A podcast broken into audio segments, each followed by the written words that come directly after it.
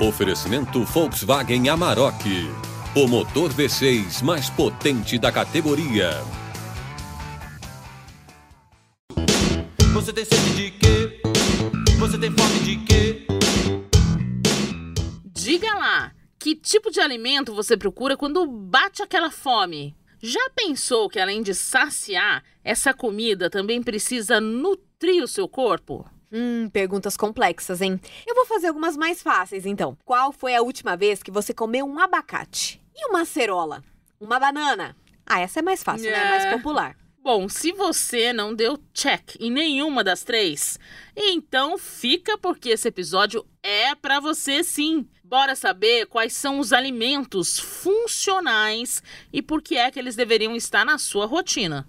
O abacate é extremamente rico, ele tem proteínas, tem minerais, tem vitamina, ele tem três vezes mais potássio que a banana.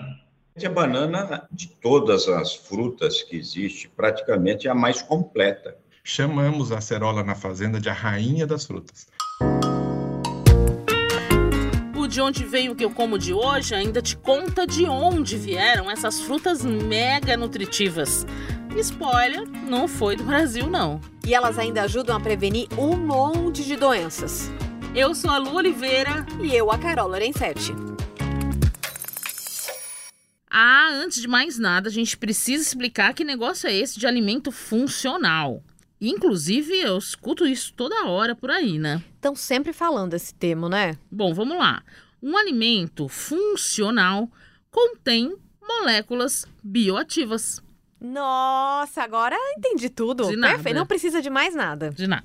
Não, vamos melhorar, vai. As moléculas bioativas têm potencial para fazer bem para nossa saúde física e mental.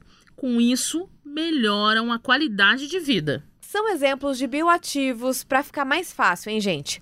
Os ácidos graxos, as fibras, os prebióticos, os carotenoides e também os compostos fenólicos. Maravilha, agora fala em português. A gente vai falar sobre esses compostos ao longo do episódio, viu? Fica tranquilo. Se a gente consumir essas moléculas dentro de uma rotina alimentar adequada, elas ajudam a diminuir o risco de doenças do coração, do sistema nervoso, do diabetes, do câncer e da obesidade. E ainda fortalecem o sistema imunológico. Gente, quem que não quer isso? Tudo de bom, né? Mas como é que se aprende a se alimentar corretamente, a ingerir a quantidade certa desses tais alimentos funcionais? Precisa procurar um profissional da saúde, claro. Um nutricionista, um nutrólogo, um especialista para te orientar. Isso porque cada pessoa é de um jeito, não tem uma fórmula única para todo mundo. Bom, agora sim a gente vai conhecer esses três alimentos funcionais que falamos na abertura e entender o que, que eles têm de bom.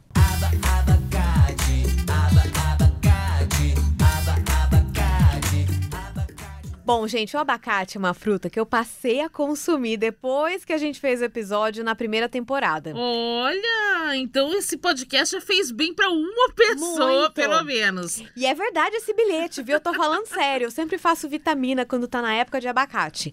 Eu não fazia ideia que uma fruta pudesse reunir tanta coisa boa. Ah, pois o abacate tem fitoesteróis. Eles fazem parte daquele grupo de bioativos lá que eu falei agora há pouco. Na prática, esses fitoesteróis ajudam a diminuir a absorção do colesterol ruim lá no intestino. E isso ajuda muito o nosso sistema cardiovascular. Aliás, essa relação aí com o colesterol rendeu uma pesquisa bem interessante feita pelo médico nutrólogo Edson Credidio há alguns anos. Ele estudou os efeitos do avocado, que é uma variedade de abacate, mas ele disse que outras variedades têm um valor nutricional bem parecido. Essa pesquisa envolveu 200 policiais militares do estado de São Paulo. Primeiro, todos fizeram um exame de colesterol. Depois, metade comeu avocado todos os dias e a outra metade não. Militares comeram 200 ml, que seria um copo americano mais ou menos, duas vezes por dia. Depois de dois meses, nós repetimos os exames. E o grupo que ingeriu o abacate, 98% teve aumento do HDL, que é o bom colesterol. E os outros que não ingeriram ou mantiveram ou aumentou o colesterol. Lá no episódio sobre abacate, o médico também contou que esse colesterol bom melhora o funcionamento da vesícula e previne a formação de pedras naquele órgão. E tem mais. Tendo colesterol bom, você previne infarto, você previne o acidente vascular cerebral. Todas essas doenças que mais matam estão ligadas a problemas circulatórios, né? Para completar, a fruta é uma ótima fonte de gordura saudável. E o abacate ele tem ômega 3, 6, 7, 9 e 11. São cinco ômegas. Então a gordura do abacate é a gordura boa.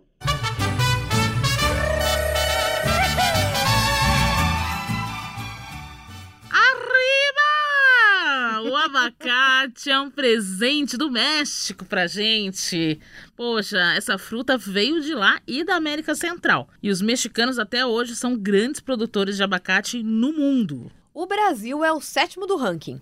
As primeiras mudinhas de abacateiros chegaram aqui no país via Guiana Francesa em 1809. Por ano, o Brasil produz 300 mil toneladas de abacate. A gente exporta um pouco menos do que 3% disso. Uma grande responsável por essas exportações é a empresa da família da Lígia Falangue Carvalho, que fica em Bauru, interior de São Paulo. Nós estamos com aproximadamente 80% no mercado internacional e 20% no mercado nacional. O mercado internacional, o nosso grande foco é a Europa, com foco na Espanha. Aqui na América do Sul, a gente trabalha com a Argentina e com o Uruguai.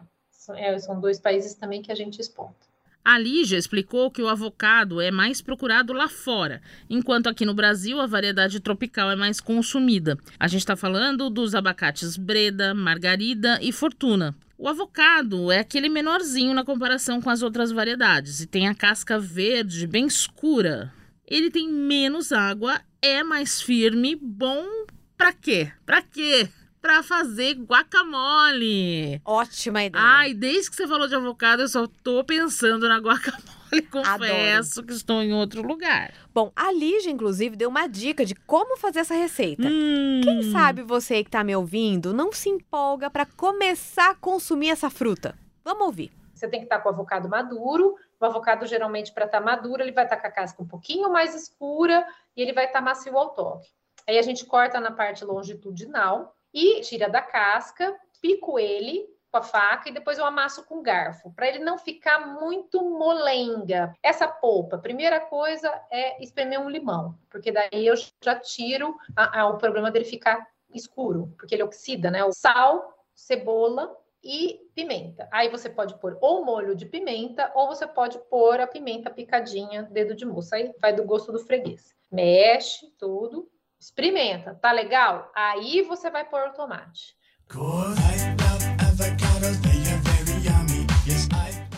Gente, para fechar, segura essa. O abacate tem três vezes mais potássio que a banana. Aliás, era nosso próximo tema. E só o abacate para competir com ela, viu? Tá aí uma fruta que tem zero defeitos. Bananas de todas qualidades, vai querer?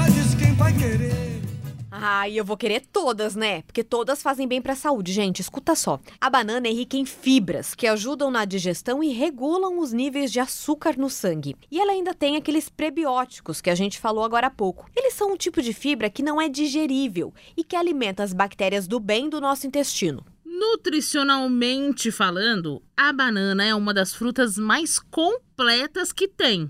Quem disse isso pra gente foi o nutrólogo Durval Ribas Filho, presidente da Associação Brasileira de Nutrologia. Ela tem proteínas, gorduras, um pouquinho e carboidrato. Uh, mas muito mais ainda, ela tem fibras, tem vitamina A, vitamina B1, B2, B3, B6, vitamina C, magnésio, cálcio e, logicamente, o potássio, que todos nós aí conhecemos e que tem uma concentração muito boa, muito alta em potássio. O médico explicou que a banana melhora o funcionamento do intestino e ainda ajuda naquela sensação de saciedade. E é verdade mesmo, viu? Banana mata a fome. E ela ainda é rica em vitamina C, que atua no sistema imunológico e protege contra doenças como a gripe. A fruta também ajuda no nosso bem-estar, porque tem triptofano.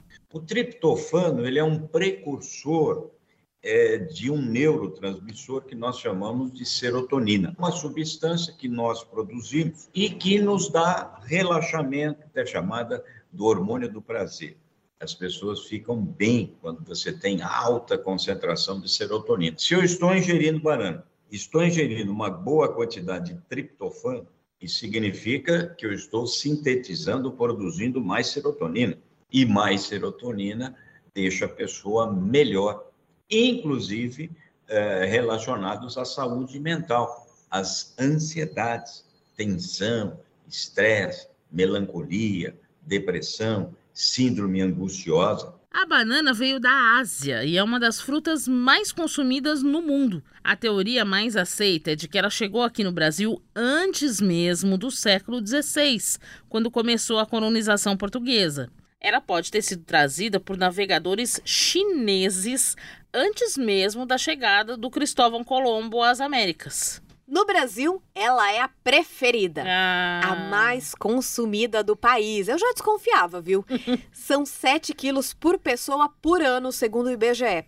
Entre as variedades, a mais vendida é a banana prata. Eita, fiquei surpresa, achei que era nanica. Pois é, ela vem depois, em segundo lugar, a banana nanica, que também é conhecida como banana d'água. Nossa, por falar em fruta mais consumida, que se a gente fizesse um episódio só das frutas mais populares do Brasil, hein? Ah, eu acho ótimo, Lu, tirando a banana, né, que a gente já falou agora. Vamos pensar nisso pra semana que vem. Boa. Voltando aqui, a banana que nunca errou, né?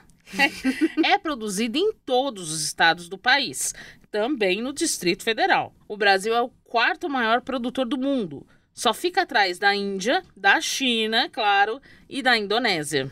Por ano, o Brasil produz quase 7 milhões de toneladas de banana e só exporta 1,5% disso. Fica quase tudo aqui com a gente. Olha só, quase 7 milhões de toneladas de banana. O abacate, que a gente falou agora há pouco, eram 300 mil toneladas, né? Pra gente ter uma ideia, né? Muita banana. É muita coisa. O maior produtor no Brasil é o estado de São Paulo. Mas individualmente, o município que mais produz a fruta fica lá na Bahia. É Bom Jesus da Lapa. Bom Jesus fica no Vale do Rio São Francisco, que tem clima semiárido com pouca chuva. O presidente da Associação de Produtores de Banana da Bahia, Irvino Kogler, contou que a produção é feita por pequenos agricultores. Por mês, mil caminhões saem do município para entregar fruta em 11 estados de todas as regiões do país. No episódio que a gente fez só sobre banana, ele deu várias dicas para a gente consumir a fruta. A primeira é que dá para congelar a banana, vocês acreditam? É assim, quando já estiver bem madura, é só descascar a fruta, colocar em um pote e levar para o freezer. Quando descongelar, ela vai estar tá ótima para fazer batida, sorvete. Hum, delícia. Ótima dica, né? Porque às vezes a banana já tá meio bem madura ali, a gente não sabe bem o que fazer com ela, gente. Faz uma batidinha, um sorvete delicioso, hein? Agora a dica de ouro para fazer a fruta durar mais tempo. Opa! Uma dica que a gente faz aqui na minha casa: coloca uma penca de banana na sua fruteira. Quando ela começa a madurar muito, ela solta. E aí, depois que abriu, aí ela estraga rapidinho. Então, quando você chegar em casa com uma penca de banana você pega uma faquinha e corta ela no pedúnculo e deixa separado banana por banana. Ela vai durar o dobro. É, a durabilidade aumenta muito. Tá aí outra coisa que eu peguei o hábito de fazer. Separar as bananas assim que eu chego do mercado. Mas lembrando que a gente tem que deixar aquele cabinho que vem junto. Você tem que separar elas do cacho com o cabinho junto. Funciona mesmo. Demora mais para ficar madura. E tem que ser logo que chega do mercado, viu? Quando ela tá meio verdinha ainda. Hum. Pera aí que ainda falta falar da cerola. Volkswagen Amarok, a picape mais potente da categoria. Motor V6 com 258 cavalos. A única com tração 4x4 permanente. Transmissão automática de 8 velocidades. E a maior capacidade de carga da categoria. Força e confiança para encarar todo tipo de terreno. Venha fazer um test drive. Volkswagen Amarok, o motor V6 mais potente da categoria.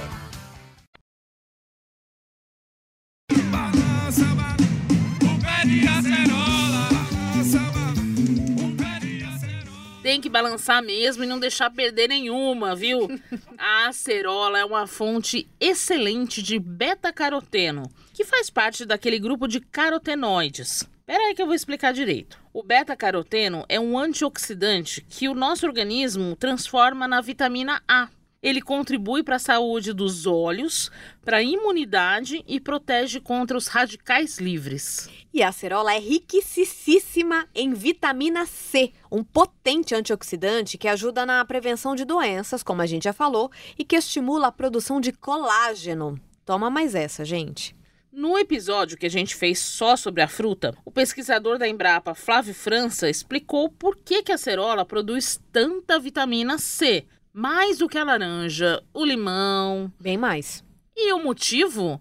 Olha só, é uma forma de se defender. A acerola tem essa quantidade de vitamina C porque em determinado momento da evolução dela, esse composto foi fundamental para que a acerola se eh, defendesse de algum estresse. E as plantas não conseguem sair correndo quando o herbívoro vem para consumi-la, quando a, o, o, besouro vem para consumir o fruto, né? elas têm que se defender. Então, elas fazem isso produzindo grandes quantidades de alguma substância. São meios de defesa. Pernambuco é hoje o maior produtor brasileiro de acerola. A fruta vem das Antilhas ilhas que ficam na América Central. O Brasil descobriu o potencial da acerola para a saúde nos anos 80 e foi nessa década que a planta se espalhou pelo país. Nos anos 90, com o crescimento da cadeia produtiva, as melhores variedades de acerola foram selecionadas e a indústria também se especializou. O foco passou a ser a produção de vitamina C a partir da acerola em vez de polpa e suco, né, é, nessa tríade, a vitamina C passou a ser o ativo mais importante. Então, a forma de colher a acerola, que antes era predominantemente madura, ela passou a ser verde, acerola verde, porque a acerola, quando verde, ela tem muito mais vitamina C, é praticamente o dobro da vitamina C que ela tem é, quando madura. Além da produção para consumo como fruta, sucos e sorvetes, existe o um mercado de suplementos de vitamina C a partir da acerola. É que essa vitamina pode ser produzida tanto em laboratório quanto a partir da fruta. Em outros continentes existe um interesse maior por produtos de origem natural. Então a vitamina C extraída da acerola é vendida para lá também. Em Ubajara, interior do Ceará, a empresa norte-americana Enway produz suplementos para esse mercado. A empresa transformou um pomar inativo na maior propriedade produtora de acerola orgânica do mundo. O consumo na Europa é o maior, na Ásia é o segundo maior e nos Estados Unidos, na América do Norte, é o terceiro maior, incluindo aí um pouco México e América Central também. Quem falou agora foi o João Leone, gerente geral da empresa aqui no Brasil. Chamamos a acerola na fazenda de a rainha das frutas. Nossa, depois desse episódio, gente, eu vou bater uma vitamina de acerola, abacate e banana. Vou viver 150 anos depois dessa, hein? Impressionante os benefícios que os alimentos podem trazer para nossa saúde. Eu não me canso de falar isso. Será que essa vitamina ia ficar boa? sei. Oh, juntas, não sei não, Carol. Depois eu conto. É, vão, vão duelar ali com suco verde. Qual que é mais delícia. De sabor mas... único. Mas separadas, cada uma é mais gostosa que a outra, né? Muito então, bom. É ganha-ganha. E olha, é importante dizer que esse episódio teve informações da cartilha de alimentos que auxiliam na manutenção da saúde feita pela Universidade Federal de Lavras, em Minas Gerais. E também informações da nutróloga Isolda Prado, diretora da Associação Brasileira de Nutrologia. E semana que vem vai ser aquele tema lá então, né, Lu? Qual que eu sugeri agora no meio desse episódio? Fechou. As mais consumidas? Por mim a gente vai, vamos que nessa? rápida! Gostei, já vou preparar meu ranking. Aqui a gente é muito ligeiro, hein? E você que tá ouvindo a gente, já vai pensando aí quais são as suas frutas mais consumidas, depois a gente vê se deu match aqui. É, a gente já deu a dica de qual é a número um. Quero ver preencher as outras posições.